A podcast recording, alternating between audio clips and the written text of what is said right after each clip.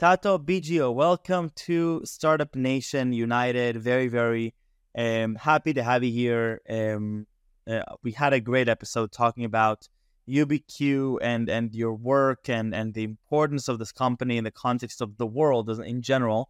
Uh, but um, but like we just discussed, uh, your company has also been at the front line of everything that's been happening with the conflict and the situation over the last uh, 51 days, really. So for time capsule, you know, November 26th, it's 51 days into the war.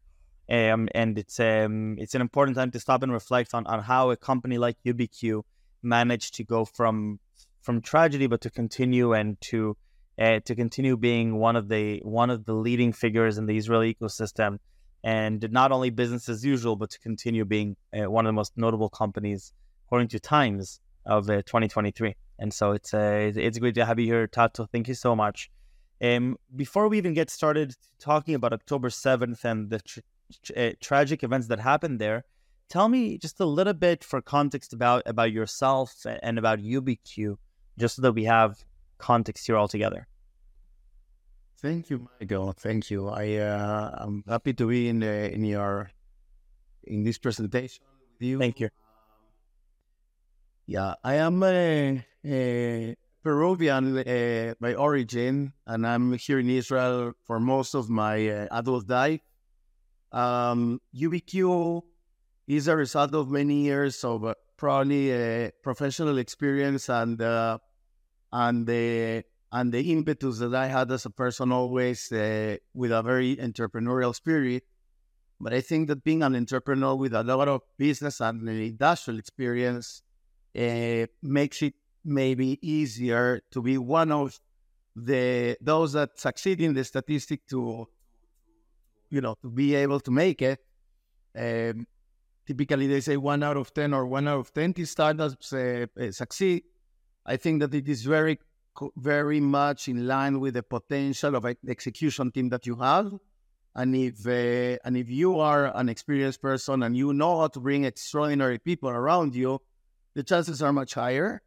And that's what I, what we did in 2012. We uh, established UBQ, and since then uh, really we have been uh, making probably good choices and also have been uh, very thorough in developing this technology to the point where today UBQ is able to convert household waste, municipal household waste, including all the organics, okay, which is the food residues and the chicken bones and the hamburgers and the pizza box with the pizza mm. and the diapers and the mixed plastics together into a green, sustainable, recyclable plastic that can replace a, a oil-based plastics. This is an alternative uh, material that is sustainable, that doesn't cost the planet anything, and on the contrary, we're solving the the the, the, the harms of waste, and on the other hand, replacing scarce and expensive oil-based resins with a material that never existed before, which is called UBQ material. That's what we do incredible. And so, uh, obviously, an international company, internationally recognized company in the in the in the um, sustainability space, and uh, extremely cool technology. You you also, for context, have factories and plants uh, across Israel and also down in the south, right? That is correct. We have uh, our our uh, R and D facility, which turned into the commercial pilot plant, and then in the, into the commercial plant uh, was established, is established in the south of Israel, um, about 35 kilometers from uh, the from Gaza Strip. Uh, some of our employees uh, come from adjacent areas. You might know that around the the strip there are a number of communities, most of them agricultural communities, people that in a way were entrepreneurs and came to develop the land and uh, and also establish uh, eventually industrial facilities and became a powerhouse in the economy of, of this country. Uh, extraordinary people, families being in a community where everything is is split between them. It's a very noble cause. Most of them are very pacific and pacifist people. You have a lot of artists, uh, and and the, and the, some of them uh, have uh, very professional degrees and we have a, a number of uh, about 20 people that come from from those areas working in UBQ in the south in our plant and uh, definitely we were part of of, of these events uh, of Saturday the 7th because a good portion of our employees do live in those affected communities. So, so walk me through. You know, where where were you on October the seventh morning? So, early morning. Um, you know, what what was the situation for you, and and then how did things unfold for you over the next one or two days as sort of you were piecing together the whole situation? I live in Tel Aviv, and that morning, October seventh, the they rock they they fired about two thousand five hundred missiles to the different parts of the country, including Tel Aviv. So at 6:30 a.m. on Saturday, which is uh, you know our, our, our sacred day, uh, Shabbat, and it's especially a day of of uh, of uh, calmness because it was also a holiday. Uh, so so you know uh, we're sound asleep. 6:30 a.m. alarms. We immediately go to the refuge room and uh, it was very strange to get alarms all of a sudden out of nowhere in Tel Aviv. Uh, it was almost these were rockets from Gaza, and in that minute, when I went to the to the refuge with my kids, uh, uh, I realized that if I am getting rockets, most probably all my staff living in adjacent areas were being bombed uh, more times more than me. Uh, so I immediately sent a WhatsApp uh, to uh, to our plant uh, manager and COO, um, asking him uh, how is he, and he told me, "Look, they're firing like crazy, and I'm in the refuge room taking care of myself, but but this is a this is a disproportionate attack, and we've never seen something like that before." Um, a few minutes later, when when when we could step out of the of the refuge room because after 10 minutes you can go out and wait for the next alarm if it comes. Uh, again i sent a whatsapp and i said how are you doing gil gil fellows? Uh, and he said tato this is this is worse than we thought. Uh, i think i'm hearing terrorists around us shooting all over the place. And these missiles had only been a distraction for something even bigger. And I'm talking to you 7 a.m., only 30 minutes late. This guy is in their future with her wife, his wife, and, and, kids, and a little dog, uh, quiet, uh, not knowing what happens, but for sure, he's hearing shots and he's hear, hearing Arabic and he's hearing uh, a lot of noise, and, and he understands that he's in a different situation than ever before there is probably an invasion of terrorists, and there will be a there will be a situation, uh, and and and that's that's the if you ask me how I opened the, the morning at seven a.m. I, I was already aware that something bad was going on. Uh, the outcome uh, will evolve um, in the next hours, and I was in a way living what they were living because we were on the phone most of the time. Unbelievable. So, so what what what unfolded over the next few hours? Uh, at 7:30 a.m., I got another WhatsApp. This time from uh, from our uh, uh, from one of our accountants. Her name is Nina, and uh, she lives in Kibbutz Nir Oz. Gil lives in another kibbutz, it's Kfar Aza, which is not far away. Uh, and she she said guys, my husband has been shot. Please call, please call the military. Please call the ambulance. Please help me. We're hearing shots. Now this is another kibbutz. So I am now realizing that they are also uh, uh, hearing terrorists around, and that her husband is shot in the in, on the floor with a towel, trying to stop the hemorrhage, while they're trying to close the door of the refuge room. So one little detail that is important, maybe to mention to you and uh, and everyone who is listening to us is that these refuges are not made for terrorist attacks, people coming in. They are made to cover you from bombs. So the doors have no locking. You just close the door. It's a big door, but you don't have a, a system to lock it from inside. So they have to be to take the, the handle and exert counter pressure to the terrorist trying to open the door. Uh, and this guy was shot, and he still was on the floor with one hand keeping the handle and with the other with a towel because Nina was with her three, kids, you know, pampering them and giving them security. So she had hands to to help him handle the the the, the door, and she was desperate, and she was really, you know, crying in WhatsApp for for help. And then we started hearing from the others that were in the same group, in our WhatsApp group, from other kibbutzim, Be'eri, for example, saying exactly the same, guys, we are in the same situation, we're hearing shots, we're hearing screams. So in the next hours, uh, I asked my kids to go to sleep.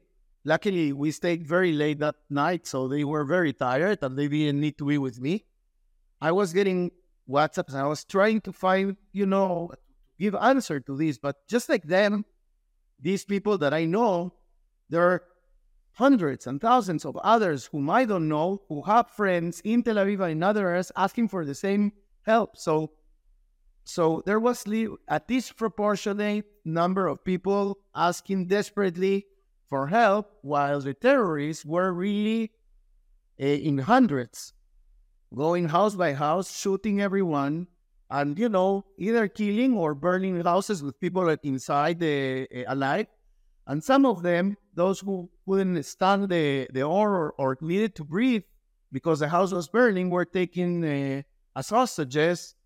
And uh, and so at 11 a.m we started seeing footage from them the terrorists where, where they were filming and they were sending it to their social uh, media. And that social media was was you know taken by, by the news here in Israel, and, and we started seeing almost live how they conquered all these beautiful communities and how they started just killing people uh, like savages. The, the most tragic thing, maybe, was that there was a, a peace concert uh, uh, in, in an adjacent, there were thousands of young people dancing in the middle of the night. It was a peace concert called the Nova Concert. And these guys had the perfect storm. They found all these young kids and started shooting them just like, you know, like uh, like savages and, and, and they killed hundreds. So the end of the day, at the end of the day, uh, we didn't know exactly what was happening but we already knew that probably we lost some of our colleagues and uh, and that uh, and that we didn't know really how many we had lost and what was the destiny because the batteries of their telephones sometimes finished and then they had connection and the army was also grabbing the, the communications so the terrorists couldn't communicate so they lost communication and we were like waiting to hear from them you know what's going on so very, very difficult day, I tell you. I mean, we and sleep for 48 hours almost. Um, and if you want to know what is the outcome of UBQ, uh, eh, regrettably, out of the 13 people that we have living in these communities, two were shot dead. Uh, one is our uh, our head accountant who was working with the other accountant whose husband was shot she she they they couldn't really stop them from coming into the refuge room. They eh, she and her husband were shot, and the two twins, ten months old, were left alive. The reason that they were left alive is not that they didn't kill babies, because because they they killed a lot of babies and even decapitated them. The reason these kids were were kept alive is because their cry would attract the soldiers to rescue them, and that way they could it, it was a human trap to attract soldiers and shoot them. So uh, a horrible, a horrible, really, you know, it's um, it's macabrous, but that's what happened. But they live. So they at least live, and and and, and then the other one is uh, uh, is our head engineer, who is second second plant manager Uri Russo, uh, who was also shot dead. Luckily, he was defending his family, family, and he could shoot. So so the terrorists didn't want to didn't wanted really to to deal with his house because there was a crazy guy shooting from there. They didn't know they had already shot him dead, so they left them alone. So he, in a way, saved her her wife and three daughters. Uh, The other 11 were were were lucky that they were alive because their houses were burned, but they didn't choke. And um, but they of course lost family and all the community and their most, you know, uh, close friends. Um, a true disaster, a true disaster. 1,400 dead, 250 hostages, 2,500 wounded. And, uh, and, and for me, the most terrible thing is that these communities that really, you know, are the heart and soul of what you call developing the land, developing the future, creating communities, you know, cooperating uh, uh, uh, in in freedom to make life better and circular and clean, which is the mottos of the this is exactly the population that was shot killed there, and that is a, that is a true tragedy. We need to put those communities back immediately, and we need to come to life immediately to tell the terror, you will never win like that. That's not the way, and we and we will show you that there's no way we are going to fall apart. We will rebuild these communities, and uh, and we will, I know, we will we will continue. It's, uh, it's un- unbelievable. Um, so along the same mindset of we will continue and we will rebuild. Um, you lost employees, you lost team members. How did you? How did you? Con- how did you? Be, you continue functioning over this? Let's say a week, even. How? What? What do you as a leader? How do you continue running this company during this during this time? we we look we got we had we had very clear that the first priority was to be very very close to our team members in Israel. Uh, I, I, just want to make a parenthesis. We also have a, a, very big team in the Netherlands. We have a plant, a big plant in the Netherlands, uh, uh, and yet uh, all our attention was focused on the welfare of our employees we really work close to them. We make sure that anything that they needed, in addition to whatever the government was able or not able to give them, we give them. Uh, they left those those houses with with nothing. I mean, they lost them. So they needed food, they needed uh, clothing, they needed computers, they needed support, and we were there for them. That was the first thing we did in that week. The second thing is that we already spoke about if and when we will be able to go back to the factory in, in south uh, with a small team of people just to take a material, you know, a part of our stock material to to an outer space so that we can ship it abroad and continue supplying our customers from the material we have in Israel. So we already organized an operation of rescuing our, our material from the factory. Okay? And on top of it, we already start working with with with our uh, team leaders uh, factory in the south on how to try eventually and bring the factory back as soon as possible because we knew that was the only way to overcome uh, some of the difficulties of these people. Going back to work and trying to go back to normality is the best remedy to overcome uh, that trauma, which of course will psychologically will be there, but but they needed that uh, that uh, that ventilation to go back to work. So we prepared everything. We were close to our people. Uh, we informed all our investors, all our employees around the world, all our suppliers. We would send every three days to everyone a different letter, of course, because you address the letters differently, to each one of our stakeholders, informing them what we were doing. And that was extremely appreciated by all our our you know ecosystem. And and and and and so they were part of of, of what we were going through. And they really were very supportive. And that helped us overcome these three difficult first weeks where where, where we really need to put our act together back again. After three weeks we started organizing our teams to go back we rented places we organized transportation and four weeks later, UBQ was back in operations with uh, with the, with our team members. And I have to tell you that when I went went the first day, we were all very emotional because we could see the rooms of our colleagues empty and their photographs and everything. But we were so happy that we could, you know, continue and that we will show that the terror will never stop us from doing the right thing.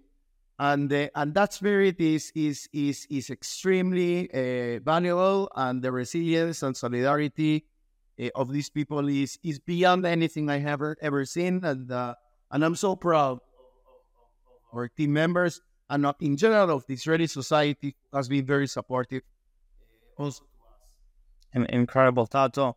Um, thank you so much for sharing with me both your your personal experience, but your leadership and and the what what sounds to have been a you know a, a, tragedy for for for all of us, but but also for a company like UBQ. But but what what a motive that continuously came back at time uh, over this conversation is the imperativeness of continuing rebuilding, staying strong, and and the best remedy is to continue and to continue and continue inspiring not just locally but but internationally and and continue being a leader. And uh, and so I can I can see how you you're living through this this this pain but at the same time you're you're leading through it. And and so as a as, a, as an entrepreneur I, I thank you for that for that leadership and for that inspiration. So so thank you very very much for for everything and for this time here.